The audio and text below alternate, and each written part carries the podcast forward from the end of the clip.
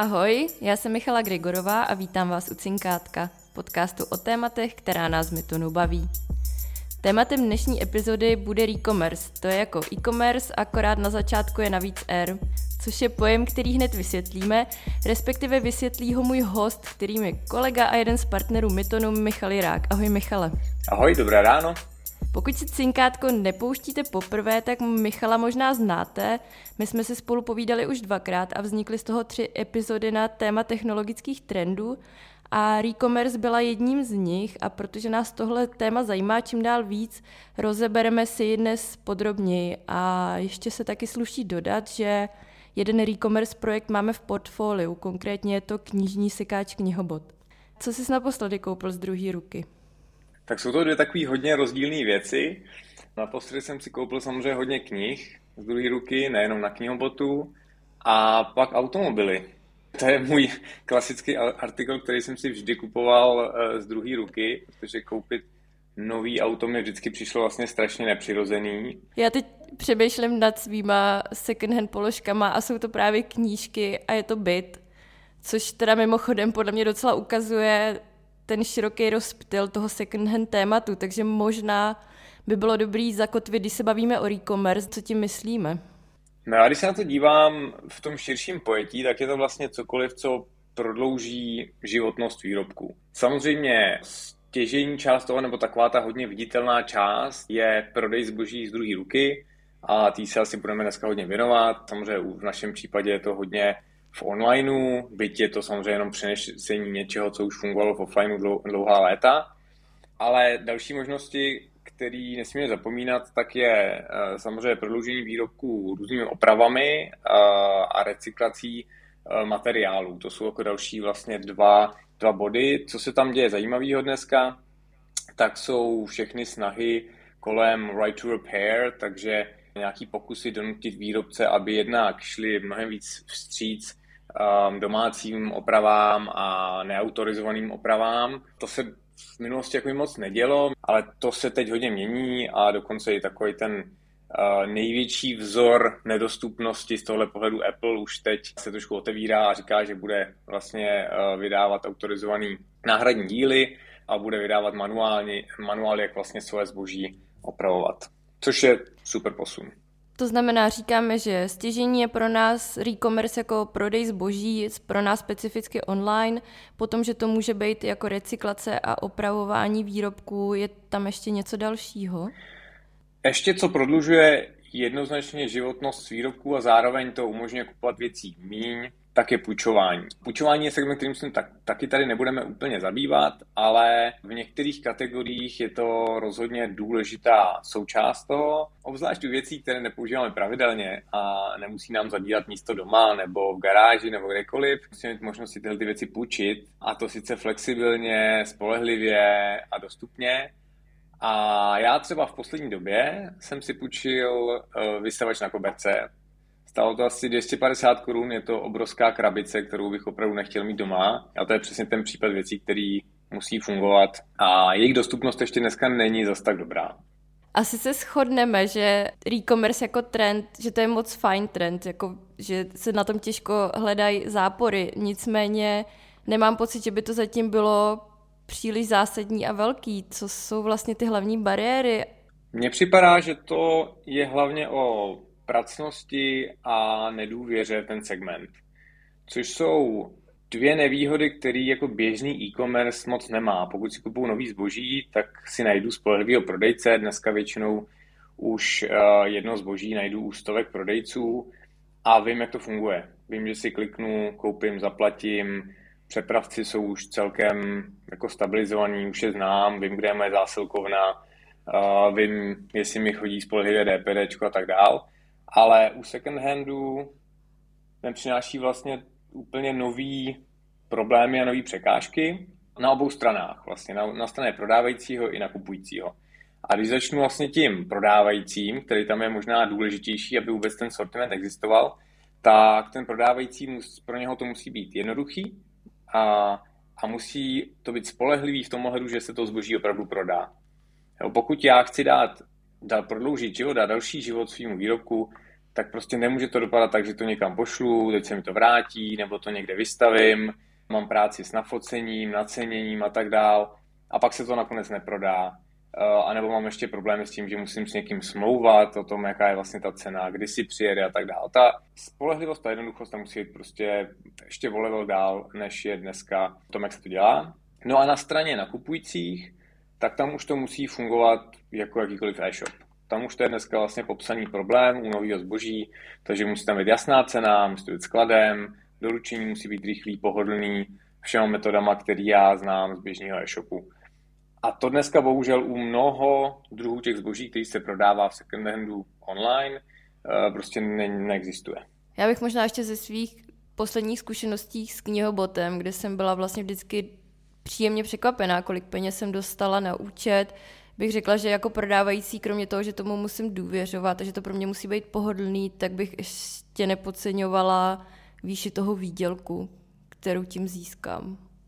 Ale možná jsem jenom moc chamtivá, ale připadá mi, že aby mě to motivovalo ty věci posílat do oběhu opakovaně, že tohle se tam taky nedá úplně opomenout. Jo, rozhodně to do toho patří, protože ať už to je o tom, že si tím lidi chtějí jako vydělat nebo prostě získat zpátky výraznou část těch prostředků, když si chtějí třeba místo toho koupit nový, to zboží, že jo, oni Oni prostě není to jenom tak, že jim to tam leží navíc, ale chtějí si místo toho nakoupit další, tak samozřejmě ta jistota toho výdělku je, je důležitá. A druhá, aby to vůbec stalo taky za to, no, za tu, za tu práci, za tu námahu to někam posílat, rozhodně ano.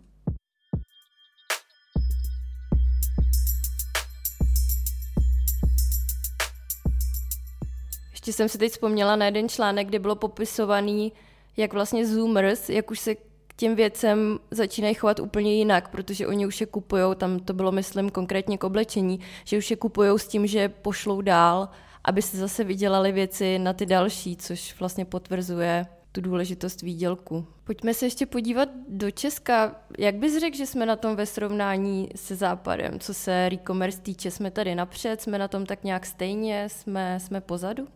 Já si myslím, že procházíme dost podobným vývojem jako prochází západ, možná nějaký ten rok pozadu, ale jak v kterém segmentu, protože takový ten široký second hand, který se odehrává většinou na inzertních serverech a dneska na sociálních sítích, tak ten si myslím, že máme docela rozšířený, lidi jsou zvyklí to používat, je to většinou na to levnější zboží, typický to je samozřejmě u takových těch boží pro, pro mimina a tak, který se rychle mění. Vlastně tam, tam si myslím, že je to celkem uh, zaběhnutý už proces. To, co vidím dneska na západě, je, že vznikají mnohem jako specializovanější služby, profesionálnější služby a zároveň služby na, na možná luxusnější zboží. Jo, takže a to zatím u nás moc neexistuje. Jo. Služby, které prodávají, vykupují a prodávají luxusní značky, prostě kabelek, třeba módy a tak dál, který už si získávají třeba v Americe docela brand, tak ty u nás zatím nejsou a vlastně nevím, jestli, jestli by u nás tuhle tu chvíli uspěli. To je prostě americký tady ThreadUp, uh, Real Real, nebo třeba Poshmark, to jsou už docela zajímavé služby, jsou, jsou velikostí a funkčností. U nás si myslím, že to možná trošičku přes, přeskočíme a spíš to v té modě začne v těch middle range značkách, a trošku se obávám, že to sem přinesou ale zahraniční hráči, že to nevznikne prostě v Čechách. Zalando dneska už má solidní nabídku second handu About You, agreguje vlastně další prodejce second handu, profesionální prodejce. Je tu samozřejmě Vinted, který ale u nás funguje jako čistě inzertní, když to v Americe už testuje košík, už si můžu tam opravdu jako to dát do košíku zaplatit a tak dál, takže to sem samozřejmě přijde. Je tady Remix evropský, který teď byl taky, taky vlastně koupený zase americkou firmou, takže přijde to asi ze zahraničí. No. Největší čistokrevný prodejce second hand módy online u nás je Unimoda.cz, která nevykupuje od lidí, ale z vlastně toho profesionálního second hand velkoobchodního trhu. Sortiment mají solidní, ale přeci jen to úplně nestačí, aby utáhli celý český trh. A my, když jsme třeba zkoumali e-commerce velice aktivně eh, za Glamy, který taky patří do našeho portfolia, tak jsme vlastně zjistili, že je velice těžké naagregovat zajímavý sortiment z dostatku prodejců, protože jich tady prostě je strašně málo.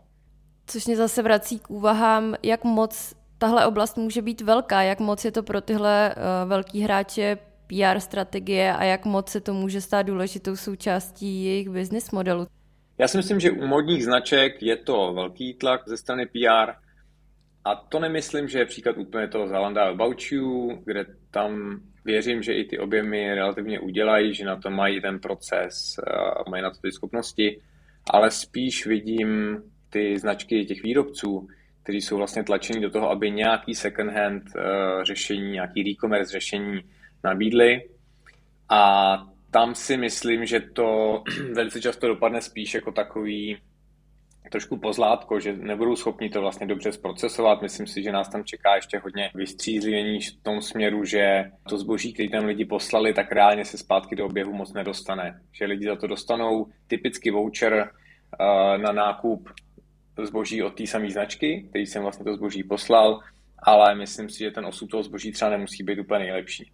Jo, v tomhle tom je zajímavý americký ThreadUp, což je uh, vlastně full service služba na výkup, módy a zároveň prodej. Prodávají to přes svoji značku, normálně je to docela, docela velký prodejce second handu, ale oni zároveň teď nabízejí něco, co pojmenovali jako resale as a service, to znamená, pokud já jsem značka vyrábějící módu, tak oni mi dají plný servis toho, že se o to postarají. To znamená, moji zákazníci neposílají to zboží mě, protože já, když jsem Adidas, tak nejsem zvyklý na to, aby mi lidi posílali použitý zboží kusově a já ho nějak třídil, naceňoval, kontroloval a dával ho, dával ho zpátky do oběhu. Takže to reálně to jde do skladu toho ThreadUpu, ten se postará o veškerý ten proces, logistiku a tak dál a potom jsou dvě varianty, buď to, to ThreadUp prodává přes svůj brand, anebo to může poskytnout i jako sortiment opravdu na ten Adidas.com třeba a další zákazníci si to můžou koupit jako takový jako ověřený second hand té značky.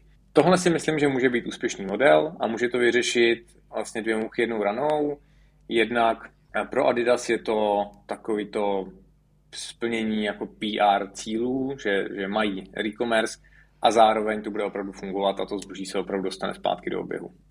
Já bych navrhovala dát do článku s tímhle rozhovorem video z ThreadUp skladu, protože je to docela fascinující, jak masivní a dobře zorganizovaný hmm. ten proces mají. Jo a to v tomhle tom si, si myslím, že je strašně vidět, že ten second hand je prostě úplně jiný biznis, než prodávat nový zboží. A my to vidíme na knihobotu. Je to úplně jiný proces, který si ty hráči musí naučit a proto já si myslím, i když jak se ptal, jak to může být třeba velký, nebo jak moc je to novém PR, tak já si myslím, že to může být třeba 10%, 20% celého objemu toho trhu nějakého produktového mnoha kategoriích, ale je zároveň šance, že to obsadí pár hráčů. Že nebojuju prostě se stovkama výrobců, stovkama prodejců, ale prostě vybudu jednu skvělou značku, kde lidi budou spolehlivě chodit kvůli second hand sortimentu, který já nabízím.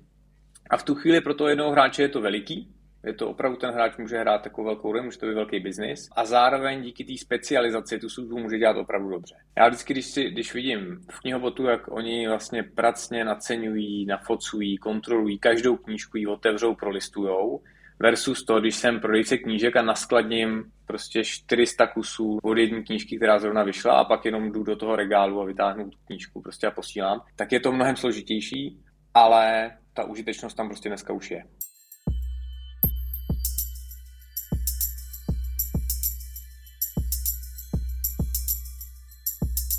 My jsme se před chvílí hodně dostali hluboko do módy, tak možná pojďme říct, v jakých oblastech vůbec e-commerce může být, může být funkční. Vidím nejvíc módu, vidím samozřejmě dneska knížky, v čemž jsme samozřejmě trošičku jako ovlivněný, ale možná pak řeknu trošku proč. A určitě typická je elektronika, která by si to zasloužila. nějakou, nějakou dodatečnou péči a prodloužení životnosti. Dneska si myslím, že ten význam není nikde úplně velký. V žádný z těch kategorií není úplně obrovský. Největší podíl to asi bude stále v té modě, proto jsme se to možná tak jako zasekli, protože tam je zároveň jako nejvíc hráčů. Proč my jsme si vybrali knížky, proč nás tak jako upoutali, tak je proto, že pro second hand je to vlastně dokonalý artikl. No, je to artikl, který se moc nepoškozuje, i když se poškodí, tak to vlastně jeho užitnou hodnotu zas tak nesnižuje, pokud neberu, že to chci dát někomu pod stromeček. Zároveň zas tak moc to morálně nezastarává a navíc toho mají všichni doma strašně moc. No, a nemají vlastně moc způsob, jak to efektivně prodat a myslím si, že knihobot přesně hledá, jak tu efektivitu do toho přinést, to pohodlí, tu spolehlivost a vlastně vytvořit značku, která právě v mnoha kategoriích strašně moc chybí. Prostě jasná značka, kam já přijdu a vím, že spolehlivě jednak si tam vyberu knížky, to znamená strašně velký sortiment musí mít, a druhá, vždycky, když tam ty knížky pošlu svoje, tak se dobře prodají. Když se podíváme na elektroniku, která samozřejmě dneska je strašně velká část eh, spotřeby lidí a lidi kupují furt nové věci, teď za rok už jim to vlastně připadá moc zastaralý, tak si chtějí koupit jako novou, teď nevědí, co s ní, tak existují služby, které s elektronikou pracují docela dobře, dobře ji přeprodávají, ale je to vždycky jenom specializovaná elektronika, vybraná elektronika, kterou umí pojmenovat, vědí, jak se bude vyvíjet nějaké jejich cena a dá se nad tím vlastně postavit nějaký dobrý nacenění. Takže to je třeba back market nebo rebuy. Když se tam podíváte, tak tam najdete iPhony, najdete tam PlayStation, Xboxy, tyhle zboží, který je prostě dobrý. PlayStation má dvě varianty a jednou za pět let prostě vyjde nějaká obnova. To se strašně krásně naceňuje, strašně krásně se to kontroluje a tak dál. Kdyby měli pokrýt celou elektroniku nebo prostě nevím, 20% už jenom té elektroniky, tak vlastně nemají šanci vůbec ty produkty ani znát, na to se zkontrolovat. Proto se obávám, že tady ty široký sortimentní eh, kategorie zůstanou vlastně na úrovni těch inzertních webů a, a sociálních sítí. Prostě tam já musím se to jako vystavit a musím doufat, že se najde zrovna někdo, kdo by si to chtěl koupit. A vlastně jediný servis, ve který můžu doufat, je trošku nějaký ověření toho kupujícího, nějaký tak, nějaká taková bezpečnost, možná zprostředkování platby, možná pomoc s logistikou, ale do nějaký takový ty full service role, kdy mi to fakt někdo vykoupí a už se o všechno postará, do té se asi v tom širokém sortimentu úplně nedostaneme. Můžeš strukturovat, jaký modely v oblasti e-commerce existují? Já si myslím, že to nejjednodušší klasifikování je podle úrovně toho servisu a podle šíře sortimentu. Jo, takže podle zaměření sortimentem začínáme, řekněme, u nějakých úplně obecných generalistů, řekněme, který vlastně pokrývají všechny kategorie a, a tam je asi snadný si představit prostě u nás Bazoš nebo Facebook Marketplace nebo obecně jako Facebook, jakákoliv podoba nějaký skupiny prostě a tak dál. Nebo třeba Aukro. Uh, některé kategorie samozřejmě jdou líp, některý hůř, ale v podstatě tam můžete inzerovat cokoliv a jenom nedostanete příliš uh, žádný servis. Když jdeme k těm specialistům, tak samozřejmě uh, někde na konci je, je knihobot z hlediska specializace, někde po cestě budou právě ti, kteří uh, pokrývají širší sortiment třeba elektroniky a tam si to asi můžeme představit. No a ta integrace nebo ten, ta úroveň servisu jde trošku ruku v ruce s tím. U těch generalistů je to typicky o vystavení jenom, potom nějaký, nějaký základní bezpečí, jako ověření prodejce, nějaký hodnocení hvězdičky a tak dál. Někteří z nich zprostředkovávají potom už transakce, někteří platby, někteří dopravu, někteří to ode mě vykoupí do komise a zaplatí mi až podle toho, jak se to prodá a někteří to vykoupí a zaplatí mi rovnou. Což je, řekněme, taková ta platba rovnou a, o všechno další se postarám, je taková, takový nejvyšší úroveň servisu, bych řekl. Co se ale ukazuje, a proč, proč třeba knihobot do toho nešel, tak je, že těžko ten prodejce dostane nejlepší cenu. Protože pokud já chci opravdu ten servis, že teď mi garantujete, že za to zboží eh, mi rovnou zaplatíte fixní částku dopředu, i když se to možná neprodá, tak vlastně ten, ten zprostředkovatel, ten e-commerce projekt, si musí nechávat jako strašně velkou marži, aby pokryl prostě to zboží, který se mu nepodaří prodat a kde to nacenil špatně. Takže já si myslím, že ten, ten zlatý, ne asi střed, ale spíš takový to jako vlastně nejlepší služba dneska je komisní. To mně přijde, že to takový nejvíc fair na obě strany, ale zároveň pro mě jako pro prodávajícího je to naprostý full service. Já tam zboží pošlu, a už se o nic nestarám. Jenom budu příjemně nebo nepříjemně překvapený, za kolik se to prodalo. Nicméně už tím tu starost. Asi v módě možná ty, ty hráči takhle, kteří jdou tím servisem, tak u nás vlastně to je Vinted, který je u nás čistě inzertní, ale v Americe dneska už má košík, takže už se posunul trošičku dál v tom, v tom servisu. Jako docela dobrá jako taková sociální síť s, um, s transakcemi, tak je Poshmark v Americe, nebo Depop, který je hodně pro mladý, je to taková mobilní aplikace, která používá prostě mm, úplně jiný, jiný způsob jako zobrazení eh, toho zboží, toho sortimentu, který to prodává Vypadá to prostě trošku víc jako Instagram, než jako běžný e-shop nebo internetní portál, což je si myslím jako docela fajn posun. Je dobrý se na to podívat. A z hlediska těch víc jako full servisových, tak to je ThreadUp, Real Real, kteří uh, fungují komisně, a potom Remix v Evropě, který funguje na báze, na bázi okamžitý výplaty.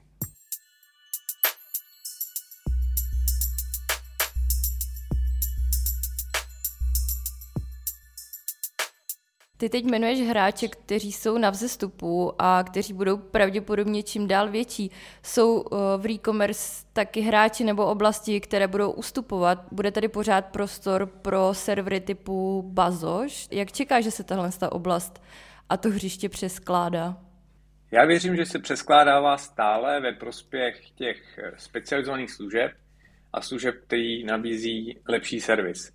Na druhou stranu to, že um, Bazoš už musí každou chvilkou končit, je podle mě takový věčný vtip český e-commerce, tak uh, jako, jako v Americe jsou podobné služby. Myslím si, že dneska je celkem jasný, že ty, ty služby budou fungovat vedle sebe a právě proto, že pro tu obecnou inzerci jednoduché služby typu Bazoš jsou super a i nadále super budou a k ním budou vlastně přibývat uh, služby, které otevřou ten second hand možná zákazníkům, který by jinak bez toho servisu second handu prostě nenakupovali. Takže si myslím, že tu ten second handový trh se spíš otvírá, roste, neznamená to, že u nich to bude nějak jako skomírat.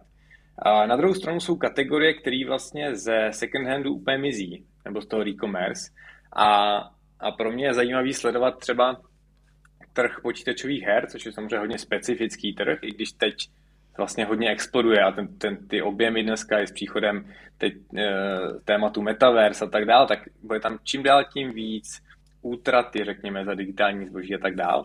Ale už to není ten fyzický nosič, už tam odpadá ta možnost to vlastně prodat dál při tom, tom segmentu konzolových a PC her. To bylo docela silný, ale vlastně zcela to mizí, ty fyzické nosiče. A to samé se stalo u hudby. Hudba dneska vlastně od roku 2000 nevím, 15 možná zase roste objemem útraty, ale už to nejsou ty fyzické nosiče, které by se mohly zapojit do, do té e-commerce oblasti.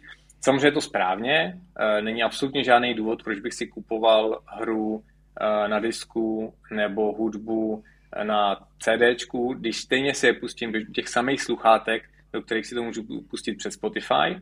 Ale je paradoxní, že často ty hry v digitální stažení podobě jsou dražší než na fyzickém nosiči, kde já ho ještě můžu pak vzít a znovu ho prodat, třeba za 70% ceny, o 50% ceny. Takže vlastně pro zákazníka svým způsobem jsou ty digitální verze dost uh, neefektivní. Snadno by se dalo předpokládat, že tohle se stane i s knihama, ale já si myslím, že tam je opravdu velký rozdíl, protože ta hudba a ta hra tu nakonec konzumu úplně stejně, jestli jsem si ji stáhnul nebo jestli jsem si ji koupil na fyzickém nosiči. Když to čtení knížky je z papíru a v ruce stále jiný než z nějakého displeje. I když e-ink displeje samozřejmě udělali velký kus práce, myslím si, že kdyby to byl jenom eh, ten aktivní svítící displej, tak podíl eh, e-knih je prostě mnohem menší a budoucnost jejich je mnohem horší, ale stále je to prostě jiný, pro některé typ, typy knížek to není vůbec vhodný, takže já si myslím, že tam se to médium ještě dlouho udrží. Michale, ty už se o e-commerce a o celé tohle téma zajímáš docela dlouho, co tebe osobně na tom vlastně nejvíc zajímá? Asi úplně prvotně mě k tomu přivedla taková snaha si trošičku zjednodušit život.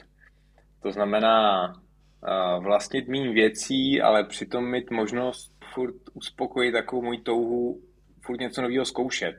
Jo, a ne všechny ty věci se dají úplně dobře půjčovat, takže chtěl bych takový svět, kde co si koupím, tak můžu relativně bez výčitek eh, zase poslat dál a vím, že je nevyhazu do popelnice, ale prodáváme někomu, kdo pro ně má další užitek. Takže asi z téhle strany úplně, úplně prvotně, a dneska, jak se víc a víc dívám do, do tématu klimatu, tak si vlastně nemyslím, že řešení celého klimatu eh, jde bez nějakého trošku umírnění spotřeby. A to se může stát buď to tak, že eh, si budeme kupovat trošku méně věcí, anebo že tu věc, kterou si kupujeme, tak už si někdo koupil, to znamená, že se nepočítá znova do toho, co se musí vyrobit. A na světě se vyrobí přes 80 miliard kusů oblečení každý rok, což pro 8 miliard lidí je docela dost, aby to unosili. Takže si myslím, že jenom v tomto segmentu to ukazuje, že ta nadvýroba je docela veliká a s tím se prostě dá něco udělat. A já si myslím, že to není otázka toho si něco úplně silně odříkávat, ale jenom zpříjemnit a zjednodušit tu možnost objevit zboží z druhé ruky a odstranit z toho takového to, to stigma, že je to nějaký druhořadý nakupování a že to jsou druhořadý výrobky. Mělo by to být naprosto přirozený a přesně ty služby, které vytváří knihobot nebo všechny ty služby, které jsme tady zmínili, tak ty tomuhle pomáhají. Když se díváme, co lidi vlastně motivuje kupovat věci z druhé ruky, tak se tam nejčastěji uvádí čtyři aspekty. Jsou to ekonomické důvody, protože předpokládám, že si to použitý zboží nakoupím trochu levněji, nebo si vydělám jeho prodejem. Pak samozřejmě ten aspekt společenský, kdy už to začíná být čím dál víc vidět, začíná se to zbavovat toho stigmatu něčeho podřadního, naopak to začíná být cool, což pojďme si říct, že bude taky velký faktor toho, jestli se to rozšíří nebo nerozšíří.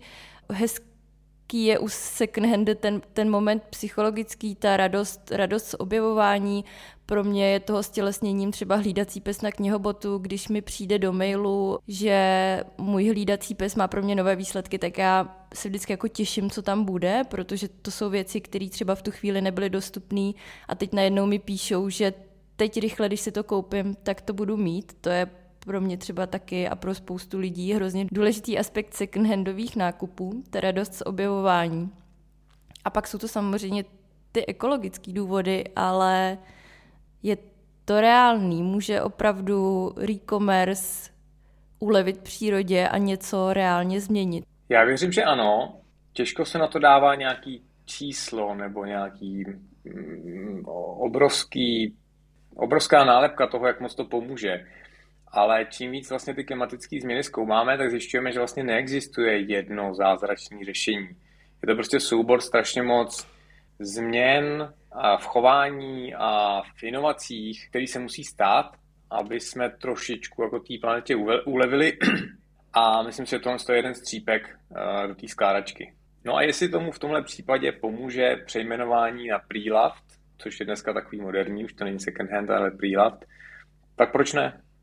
Mým dnešním hostem byl partner Mytonu Michal Jirák. Eh, Michale, díky za tvůj čas. Já taky díky. Poslouchali jste podcast České investiční skupiny Myton a pokud vás zajímá, proč se jmenuje Cinkátko, zeptejte se nás. Neustále totiž hledáme zvědavé a chytré lidi do našich firm. Více dozvíte na myton.cz.